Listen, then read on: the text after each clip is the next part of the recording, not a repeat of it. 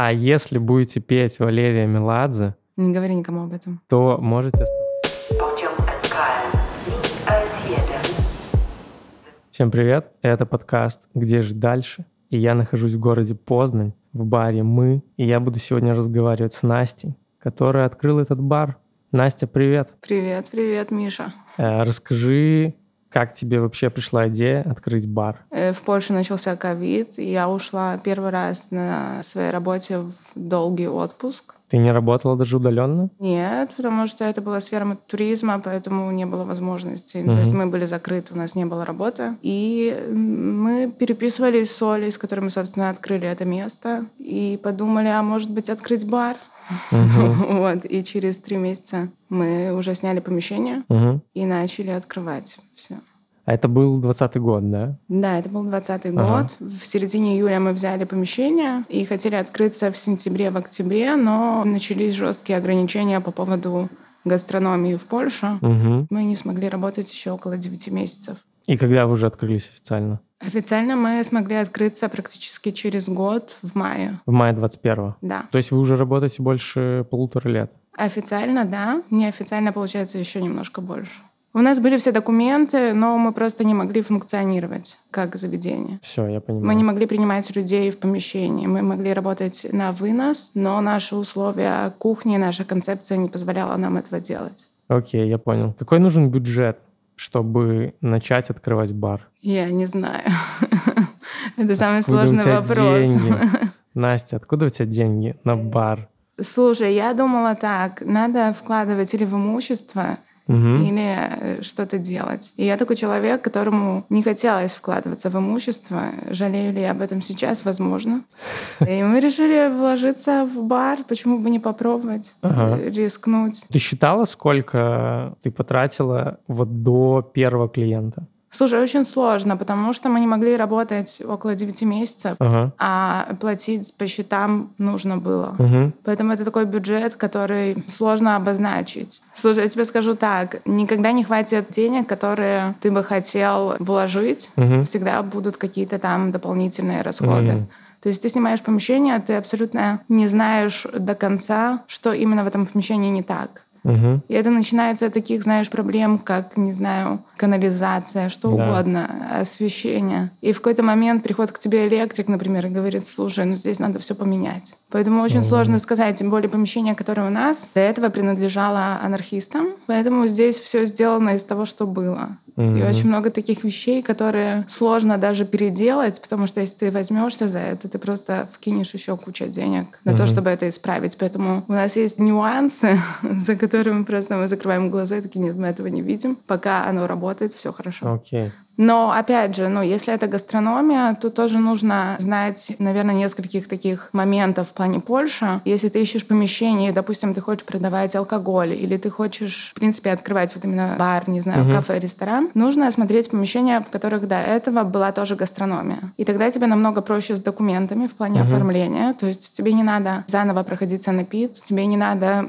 ждать разрешения на э, продажу алкоголя. Мгм. У тебя это все продлевается за счет предыдущего заведения, которое было Окей. в этом месте. У вас так было? Нет. Э, все делали заново, Мы да? все делали заново, потому что там тоже есть отрезок какого-то времени, я не помню сколько, год или два. Вот это помещение, которое мы сняли, оно было год в простое, хотя до этого было кафе.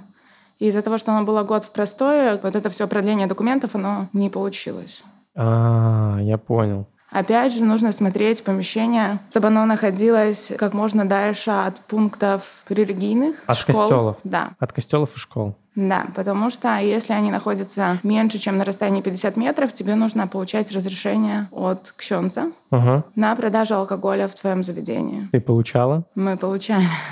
Как это Причем было? это не обязательная бумага в Уженде, хотя с ней я ходила, но просто в какой-то момент э, кщенц может сказать, слушайте, мне не нравится, что в этом заведении продается алкоголь, Да. и публика плохая, и тогда он может написать городу, чтобы это заведение лишили концессии на алкоголь. Ага. Поэтому лучше этот документ иметь заранее и знать точно, что он тебе разрешает. Наша история была такая, что мы пошли получать разрешение, и Ксен сказал, что было бы неплохо, если бы мы внесли пожертвование в его костюм Угу. в размере тысячи злотых. Окей. На что я как белоруска сказала, я не буду этого делать.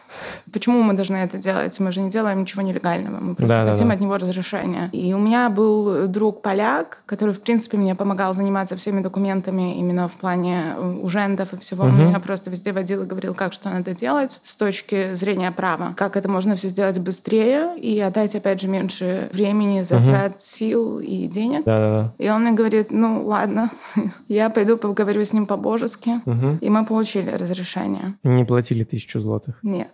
И прошел месяц, нам нужно подтверждение, опять же, что это все дальше актуально, потому что Мгм. там тоже затянулся вопрос, начался ковид, и многие уженды перестали работать, было сложно туда попасть. Мгм. И нам нужно было пойти опять к нему, к Щенцу, и попросить еще раз, чтобы он нам подбил вот это вот э, разрешение на продажу алкоголя. И он сказал нет. Оу.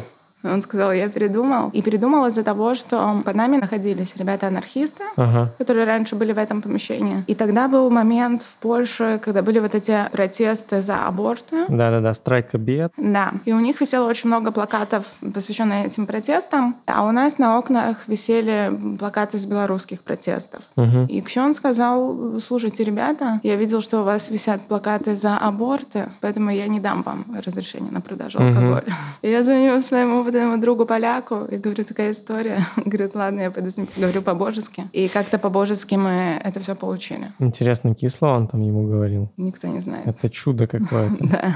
Поэтому очень важно смотреть, в принципе, помещение, чтобы не возникало таких вопросов. Лучше всего, чтобы там раньше была гастрономия, плюс не было никаких культовых мест религийных. Я только сейчас заметил, как на меня смотрит огромный крест Да. из окна. Мы каждый день это видим.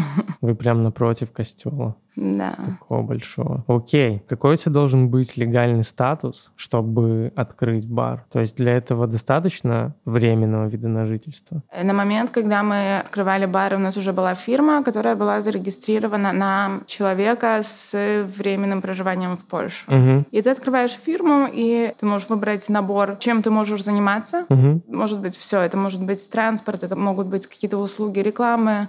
В общем, ты выбираешь себе набор каких-то там деятельностей. И у нас была сразу там гастрономия. Да. Поэтому нам было просто и, и быстро. Это вы в Ужонде, да, регистрировались? Мгм. А ты помнишь, какой Ужон, как он называется? Нет, Нет? этим занималась не я. То есть, по сути, для быстрого и успешного открытия бара хорошо, когда у вас есть команда. Слушай, мне кажется, очень важно, э, в принципе, это все консультировать с людьми, которые в этом разбираются. Это ускоряет весь процесс. И у меня был правник, который Мгм. мне помогал всем этим заниматься. Это твой друг поляк? Вот Да, этот? да, да, Ага, то есть он был юрист изначально, да, и он понимал все эти да, вопросы. да, да. Ага. Поэтому это все было довольно быстро, четко. Благодаря ему мы, в принципе, когда сняли помещение, все документы нам получилось сделать в течение двух месяцев. Это очень быстро, мне кажется. Да. Для Польши два месяца документы. Да, здесь страшная бюрократия, мне кажется, намного хуже, чем в Беларуси. Смотри, такой вопрос. Получается, фирма была зарегистрирована на другого человека, Мгм. и вы через эту фирму открыли бар. Мы да? через эту фирму открыли бар. Смотри, если фирма открывалась под бар или она уже была Нет, она открыта? была открыта. Ага. Она была открыта под другую деятельность, но так как я тебе говорила, что у тебя может быть сразу много видов деятельности, Мгм. которые ты можешь, в принципе, во время того, пока у тебя есть фирма, менять это. А, И да-да-да. э, ты можешь одну деятельность убрать, добавить другую. Это стоит около 300 злотых. Мгм. Ну и плюс время, чтобы тебе это все подтвердили. Все, я понял. Было ли сложно найти вот это помещение? Было очень просто найти именно это помещение, потому что, опять же, это были времена ковида, Ага, да. и у нас очень много э, заведений, в принципе, закрывалось. Мгм. И цены на помещения были достаточно доступными. У нас было еще два помещения, которые мы рассматривали под бар. Да. Но они нам отказали в связи с, с тем, что мы хотим делать гастрономию. То есть они нам говорили напрямую, что во времена ковида, скорее всего, вы долго не протянете, а Мгм. нам нужен человек, который снимет на длительный срок. То есть они не верили в нас. В этом была проблема. Гастрономию никто не хотел. А с этим помещением почему получилось? Слушай, у нас очень интересное помещение. Наше помещение принадлежит, э, на самом деле, анархисту. И я все время спрашиваю, если ты анархист, откуда у тебя есть свое помещение? В центре Но Познани. это польский анархист, поэтому, возможно, здесь как-то по-другому это все работает. Проблем не было. Были какие-то нюансы с самим хозяином первое время. Это было тоже очень много стресса, потому что он хотел делать какие-то свои вот эти вот анархистские дела. Штучки.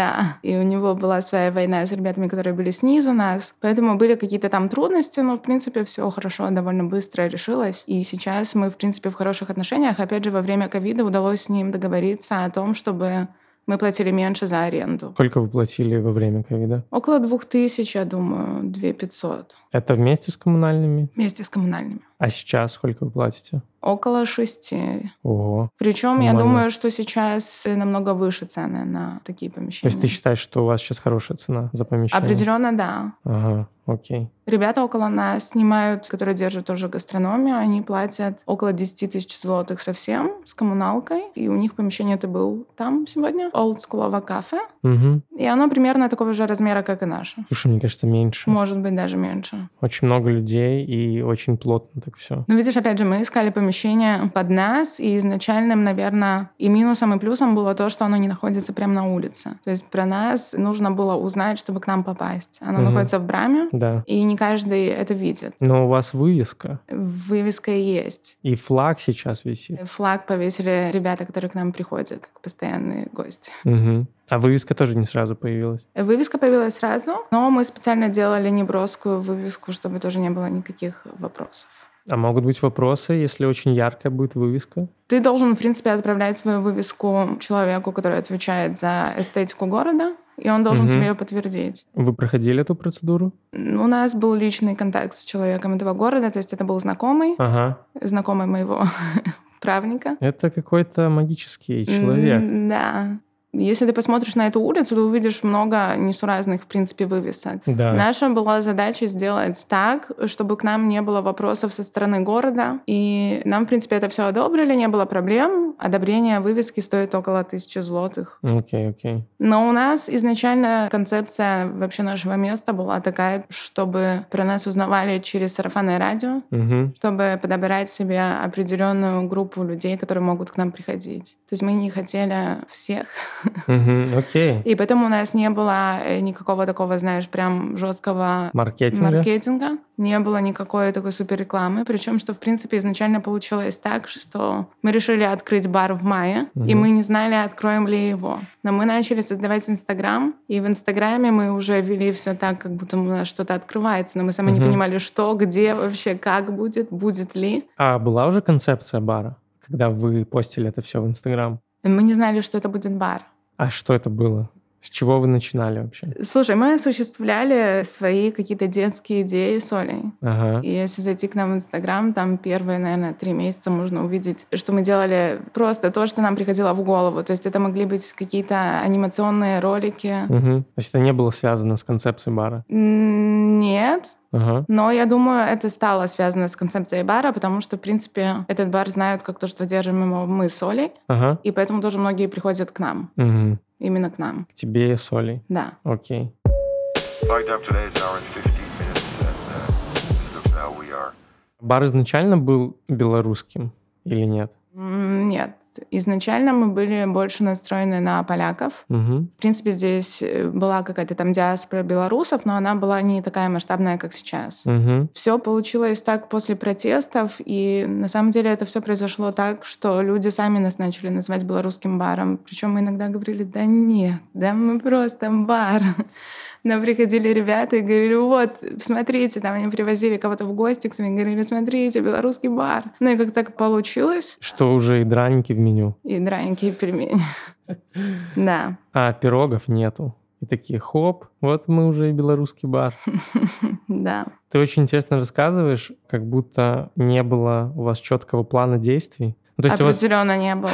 Мне кажется, это как наши детские соли какие-то идеи. А давай что-нибудь сделаем. А давай. Просто мы стали старше, и появились деньги, и можно экспериментировать и пробовать. Раньше у нас не было денег, поэтому это все выглядело тоже по-другому. Вот ты говоришь про концепцию бара и про бизнес, и ты говоришь, что это все плавает. Это действительно плавает, потому что мы взялись за очень сложную нишу. Мы связываем коммерцию и культуру. Мгм. И очень сложно быть крутым бизнесменом, когда ты занимаешься культурой, потому что культура — это не про деньги. Часто да. И мы делаем очень много э, мероприятий, посвященных, опять же, Беларуси, но это все делается на волонтерской какой-то основе. Мгм.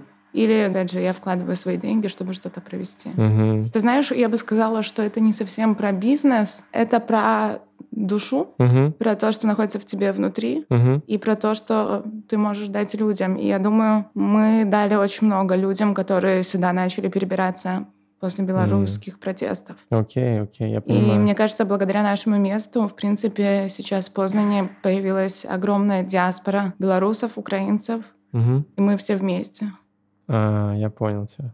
Но опять же, сейчас у нас возникает проблема из-за того, что у нас слишком большая диаспора стала белорусов. Люди, которые приходят новые, они все думают, что мы все друзья. И это Мгм. такое супер комьюнити, в которое нельзя попасть. Но это не так, потому что все начали знакомиться здесь. При этом это не то, чтобы все прям наши друзья. Это все стали знакомыми, хорошими Мгм. и друзьями уже, Уже определенно в здесь. этом месте. Окей, я понял. То есть у нас есть ребята, которые специально перебрались из Гданьска жить в Познань, Мгм. Потому что им очень сильно понравилось у нас. Они говорят, все, мы едем в Познань, покупаем квартиру и живем здесь. Таких историй очень много. Класс, это И интересно. я думаю, мы стали таким, знаешь, домом для белорусов. И на самом деле я живу здесь уже около 11 лет в Познане. Да. И мне очень жаль, что когда я приехала сюда, не было такого места, как мы, Мгм. потому что ты все равно где-то там чувствуешь себя одиноким. Ты можешь найти друзей, и ты можешь общаться с поляками, но при этом нет, знаешь, такого внутреннего ощущения комфорта, что это твой человек. А когда сюда начали перебираться люди, я в какой-то момент поняла, что вот, мне не хватало белорусов здесь. Мгм. И это очень круто. Я думаю, что мы сделали очень большую работу в этом плане. Класс, класс. Опять же, про бизнес ли это? Ну смотри, про бизнес. Окупается ли бар? Все зависит от месяца. Мгм. Как любая гастрономия, у тебя вообще нет четкого понимания, например, эта неделя будет успешна или нет. Может быть куча людей в понедельник и никого не быть в субботу. Но в целом ты довольна тем, как развивается бар и сколько он тебе приносит? Надо обязательно отвечать на этот вопрос. Как хочешь? Э, Слушай, все зависит. У меня нет идеи и нет цели заработать много денег. Мгм. Поэтому, опять же, повторюсь, что мы это делаем больше для внутреннего Мгм. какого-то удовольствия. Да, мне нравится. Тяжело ли это? Очень. То есть, открывая свое дело, ты должен понимать, что ты остаешься без выходных абсолютно. У меня нет выходных вообще. М. Но ты еще работаешь на Да. другой работе. Да. Это важно учитывать. Потому что, опять же, несмотря на то, что у меня есть какая-то финансовая подушка накопленных денег, скажем Мгм. так, все равно мне нужно иметь гарантию, что у меня будет еще какой-то стабильный доход каждый месяц. И я думаю, нужно рассчитывать на то, что первые два года будет очень сложно. И многие мои знакомые, которые имеют свой бизнес, они все равно где-то второстепенно работают. Хорошо. Ну, то есть смотри, если говорить про бизнес и культуру, для тебя важно, чтобы сам бар развивался, и он просто окупался и что-то приносил. Я так понимаю, Слушай, да? если я буду знать, что каждый месяц я ухожу стабильно в ноль или там в какой-то минимальный плюс, э, я буду спать спокойно. Но опять же, мы взяли неправильную нишу, мы совмещаем это все с культурой, поэтому тут ты никогда вообще не узнаешь. Наше желание что-то делать тут параллельно абсолютно с коммерцией, поэтому очень сложно найти такую точку пересечения, чтобы, знаешь, это играло все время на тебя, на пользу. Чтобы это очень был стабильный какой-то Да, доход. мы такой. могли бы уйти в какой-то супермаркетинг, в суперрекламу, но я не думаю, что мне будет приносить это какое-то, знаешь, душевное такое спокойствие. Окей, окей, я понимаю. То есть, что проще открывать, чтобы были деньги, проще открыть какой-то быстрый фастфуд и заниматься этим. Но это не про это место. Мы не про фастфуд. Про slow food Да. и slow life.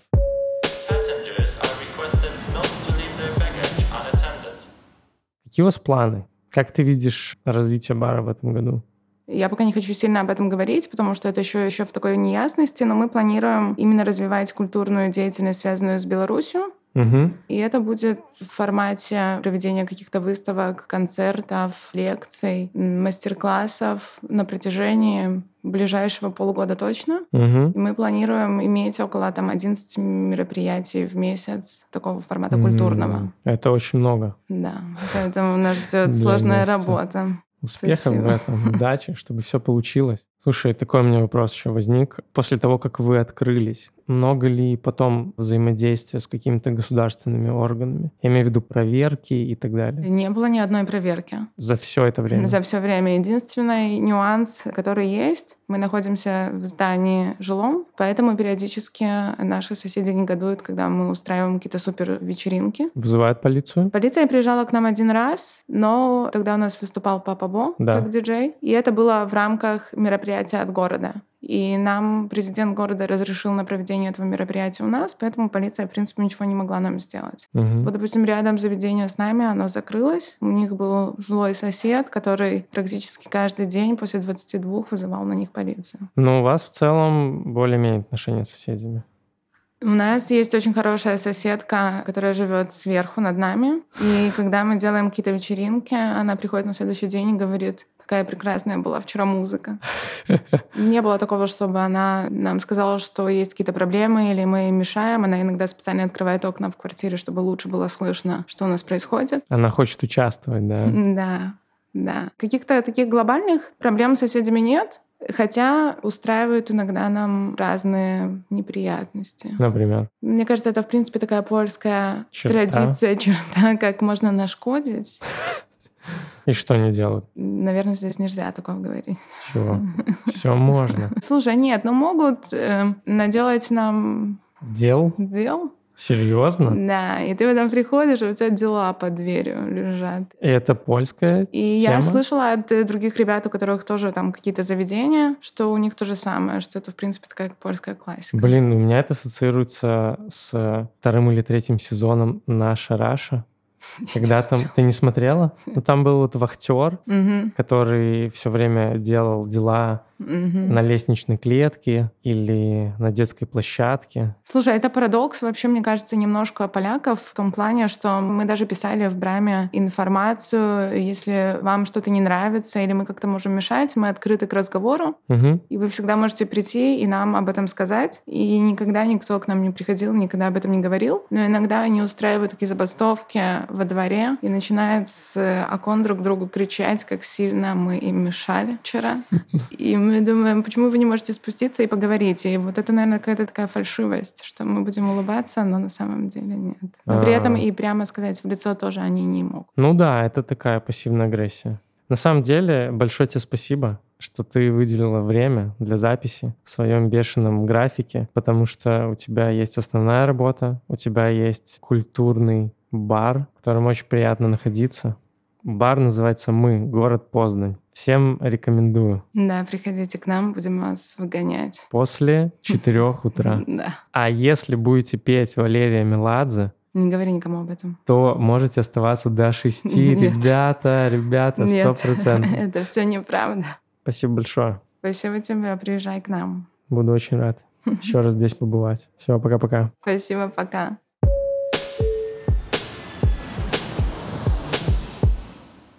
А я говорю, не делай этого. Ты должен забыть о своей личной жизни. У тебя не будет на это времени. Я видел твоего парня. Настя, у тебя есть личная жизнь, ты улыбаешься и хорошо выглядишь. Это все потому, что он здесь работает.